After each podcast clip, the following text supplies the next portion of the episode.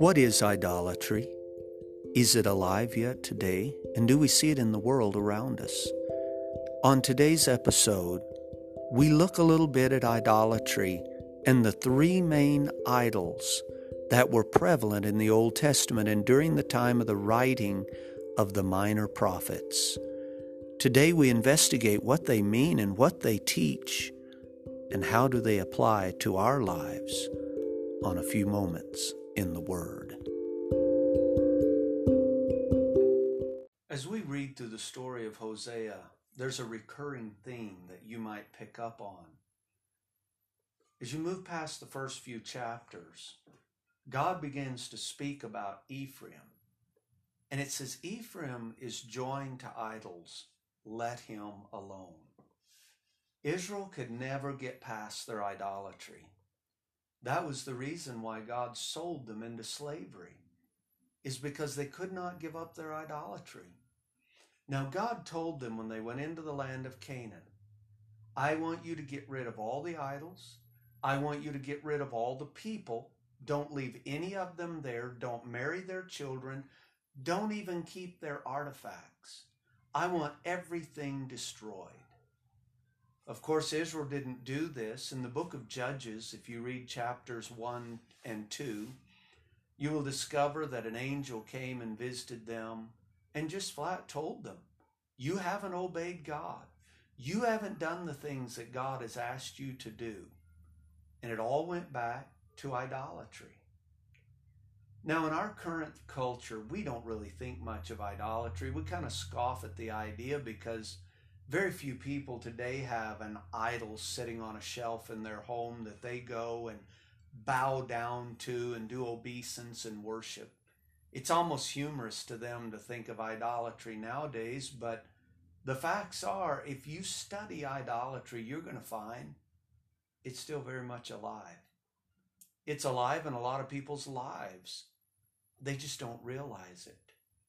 Israel had three basic idols and really, this is the history of humanity. Three idols that they served. The first, one of the most common mentioned in Scripture, was the idol Baal. Now, when we read the word Baal in Scripture, a lot of times people read that and think that it was a figurine or something that they worship. But I want to explain what Baal was, and then I want to put it in the context of where we are today. Baal was more than just one person. The word Baal means owner.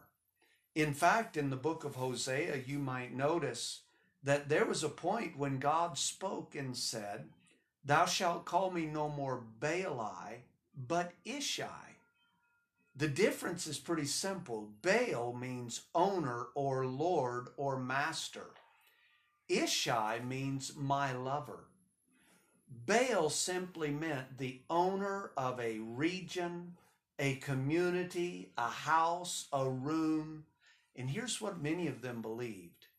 Ancient idolatry and the belief in Baal stem from this idea that when someone died, their disembodied spirits never left the area.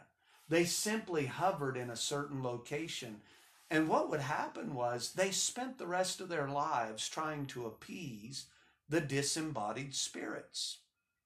It was so strong that there were times that people would bring their children and they would offer their children to the idols and say, Fill our children, come and live inside of our children so that you won't be angry with us. All their life was spent trying to appease the owner of this area. Now, God forbidding the worship of Baal was simply this God said, I am the Lord that bought you. I'm the one who owns you. You're mine. You don't appease the evil spirits. Just because something bad happens in your neighborhood or your community or in your world, you really just need to ask yourself the question Have we been obeying God? Or have we turned to another Lord or owner? And generally, all idolatry did that. It turned from the recognition that God was God and began to serve other gods. By the way, you'll find the word Baalim, I am on the end, meant a plural form, and so it might have been multiple gods. There's another thing that you'll find, and that is, for instance, Baal Peor. That meant the owner of that region of Peor. I find this a lot when I travel to India. There's a lot of uh, consideration that whatever the spirits are in this area, and it even goes so far that when someone dies, they believe that their spirit inhabits that region or goes into a cow or a rat. And so they simply will not eat the cow or touch the mouse or whatever, because that could be grandma. It's simply the, the concept from old Baal worship that Baal was the owner. When it comes right down to it, the question today is who's my owner? Who is my Lord? Who do I recognize as owning me, as owning my home, as owning everything I touch? You see, idolatry simply places possibly even self above God and just says, I'm the owner of this. This is mine. I can do with it what I want. In the book of 2 Timothy 3, Paul said that in the last days, men shall be lovers of their own selves. And so today's idolatry is centered around self love, self esteem, the ideology that I own me, I own what I have. I really don't own God, owe God anything. And really, the concept of worship is I want God to serve me. I want to become a servant of God, but really, my hope is, is that He will serve me. And if God doesn't do what I want Him to do, then what good is it to serve Him? Israel's years of idolatry revolved around this. They would have revival, they would turn back to the Lord, the Lord would bless them. But if things began to decline or things weren't going positive all the time, then they would simply turn back to idolatry, thinking they had missed it. In the book of Jeremiah, there was even an episode in there where people actually said, Well, since we began to bake cakes to the Queen of Heaven, we've had all things good. We've had nothing bad. When we served the Lord, we had things bad. And so, what it does is it bases my life on circumstances. If this is working out good for me and I'm succeeding at this, well, that means I'm doing the right thing. In fact, it can even go so far that if a person violates God's word, but things are working out positively, then you know what? I'm okay because the result is good. It's the old statement the end justifies the means. It's happening today in churches. Churches think, well, our numbers are better than they've ever been. We're increasing and our finances are up. Therefore, that must mean that we're doing everything right. And of course, when things go bad or if the church has a reversal, that means I must be doing something wrong. But never forget, Christ said, Marvel not if the world hate you. Marvel not if they turn against you. He said we were counted all joy when we fall into divers temptations. There are times in life when things are in reverse. Things aren't going the way that we wish. But if we recognize Christ as our Lord and as our owner, as our lover, we're no longer living by that which is positive. We're no longer living by that which is so much bringing us a positive return, let come what may, we're going to serve God. When the early disciples, the New Testament church, went and visited the churches, they encourage them by saying, We must, through much tribulation, enter the kingdom of heaven. So that makes clear that just because you're on an upswing or just because you're doing well, that's no signal necessarily that you're right. And just because things are bad doesn't mean that you have rejected the Lord.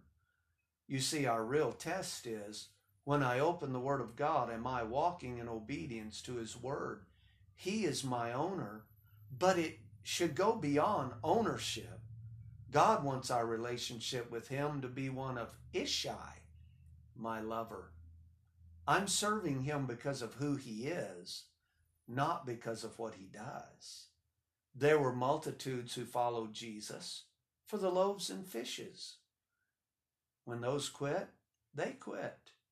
Jesus even turned to them and said, Except you eat my flesh and drink my blood, you can have no part of me.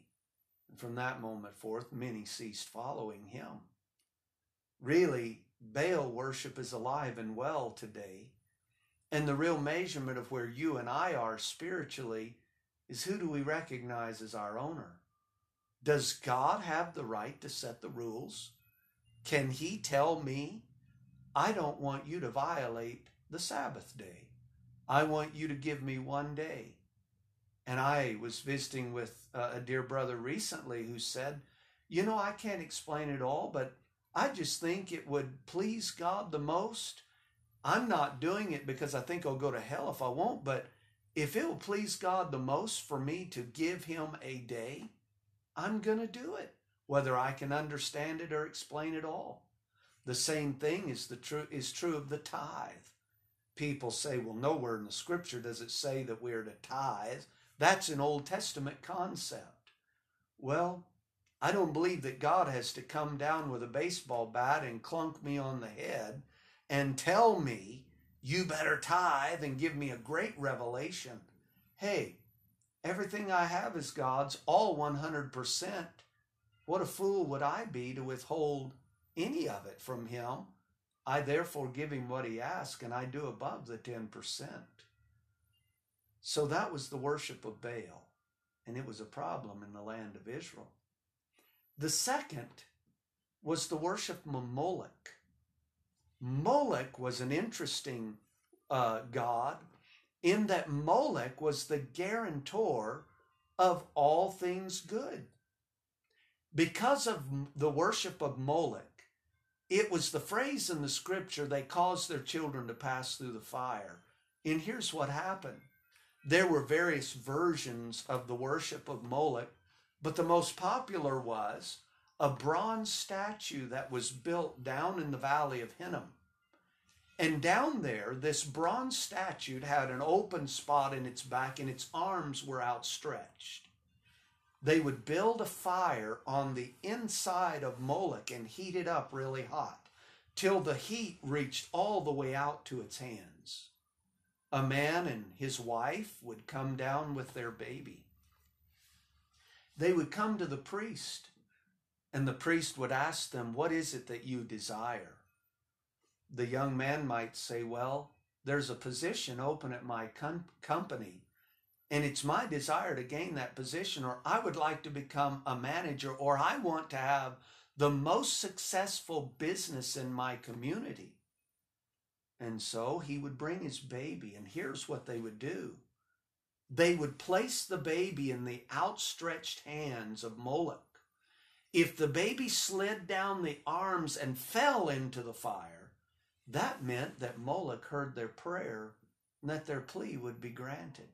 If the baby slid down the arms and went out the other side, that meant that their prayer was rejected. In essence, it was child sacrifice in order to gain societal good. It was hopeful that in doing this, they would get what they desired. Isn't that a lot like our world today? Children are being sacrificed to the god of Moloch for success and for money. Children are placed in front of televisions and babysat by Hollywood and its values and wickedness. But what does it matter? We're gaining, we're getting ahead. And there are men today who are sacrificing their family in order to get ahead financially. The home is being sacrificed. In fact, homes that years ago used to have family altar, well, now we're too busy to do this. We're too busy to pray with our children. We're too busy to read the Bible together. And so we're sacrificing our family to the God of Moloch. Incidentally, in that worship of Moloch, when the children were placed in that idol and went into the fire, the drums were beat loudly so to drown out the screams of the baby. I think that in America today, and even in the church world, our families are being sacrificed in order to get ahead, in order to take the next step in the ladder, in order to rise to the next level. Mothers are leaving their homes and sacrificing their children to daycare and forgetting the law of the Lord. The scripture said, let the young mothers be keepers at home. But you know, Moloch is far more appealing because then I can fulfill my dreams. But I want to tell you something God will never tell you to violate His word. I don't care how much you want it. And I don't care how great your dreams are. It is wrong to violate God's word. The third worship and the third idol was simply this it was the worship of Ashtaroth. Now, it was named by other names in Scripture, most famously Diana of the Ephesians. Diana, Ashtaroth, or any other name that she was given was simply the God of erotic love. It was the God of physical, sexual pleasure, anything physical, any pleasure that the physical body desired, which incidentally was a problem in the Corinthian church because Corinth, the people, the culture taught that whatever you did with your body didn't matter. Your spirit would go to heaven, and what you did in the body really didn't affect your spirit. Your soul would be saved even if the body perished, and it did. It's much like the teachings today that what I do in my body doesn't matter. If I lie or cheat or steal or commit adultery, hey, I knelt and prayed a prayer and I've been forgiven. And guess what? Now I can use this body to please me. And if it feels good, do it. Tragically, the worship of Ashtaroth was simply the love of pleasure, that which gratified my flesh. You know, the scripture brings out three the world, the flesh, and the devil. When a person says, I don't see anything wrong with it, I feel good about it, it lifts my self esteem, they are worshiping Ashtaroth because they're living to please themselves. That wasn't Paul's life. Paul said, I keep my body under. I'm not living for me. In fact, Paul went so far as to teach that uh, that the belly, the desire for food, was even subjected to the will of God. He said, "If meat make my brother to offend, I'll not eat meat." That's pretty sacrificial. The God of pleasure. And it encouraged a society in which all they lived for was more and more sinful pleasure. I can't imagine a more clear picture of our society today. America has gone pleasure mad. We worship at the altar of amusement parks. And of course, many today switch partners from day to day, year to year, giving no commitment to one another. Their families, what is family? I have heard often the statement, it's the same as if we're married. Well, if it's the same, then get married. When our society reaches that place, then all we're living for is pleasure, that which feels good to the flesh, that which I enjoy with my body, you know what? I'll take care of the spiritual on Sunday, but Monday through Saturday, I'm going to live for me. Unfortunately, in far too many places, even Sunday now has become Please Me Day. That's the reason why they meet on Saturday night and have church, so you can have all day Sunday for your pleasure rather than to worship God. These three gods were the gods of the Old Testament, but they're still alive today. People are immersed in idolatry. Now, understand, idolatry is more than a figurine. The scripture says that stubbornness is as idolatry. And in another lesson, we're going to go into the spirit of idolatry, which is revealed throughout scripture. And we're going to see that at the end of the day, the worship of self, the love of self, is really what drives people. And America has become a self love society. It's all about me. To the point that even church now is subjected to seeker friendly. We're here to please the crowd, whatever makes them happy, whatever keeps them coming. And hey, the numbers are better than they've ever been. We just as well listen to these great teachers like Rick Warren, and we could go through the list of those propagating a false concept of what church ought to be. Take away all the offensiveness and let's make church fun again because, after all, that's what church should be designed for pleasing man. Throughout history, God made it very clear his prophets were to preach what pleased him, not men. They were declare the sin, they were to declare the sin of the people, and it came at great sacrifice. I'm afraid it's needed again. We need a generation of prophets that will rise up and call sin sin, deal with it where it is, and spare no idol in men and women's lives. We need a great revival. We need a great turning back to the principles of God's holy word.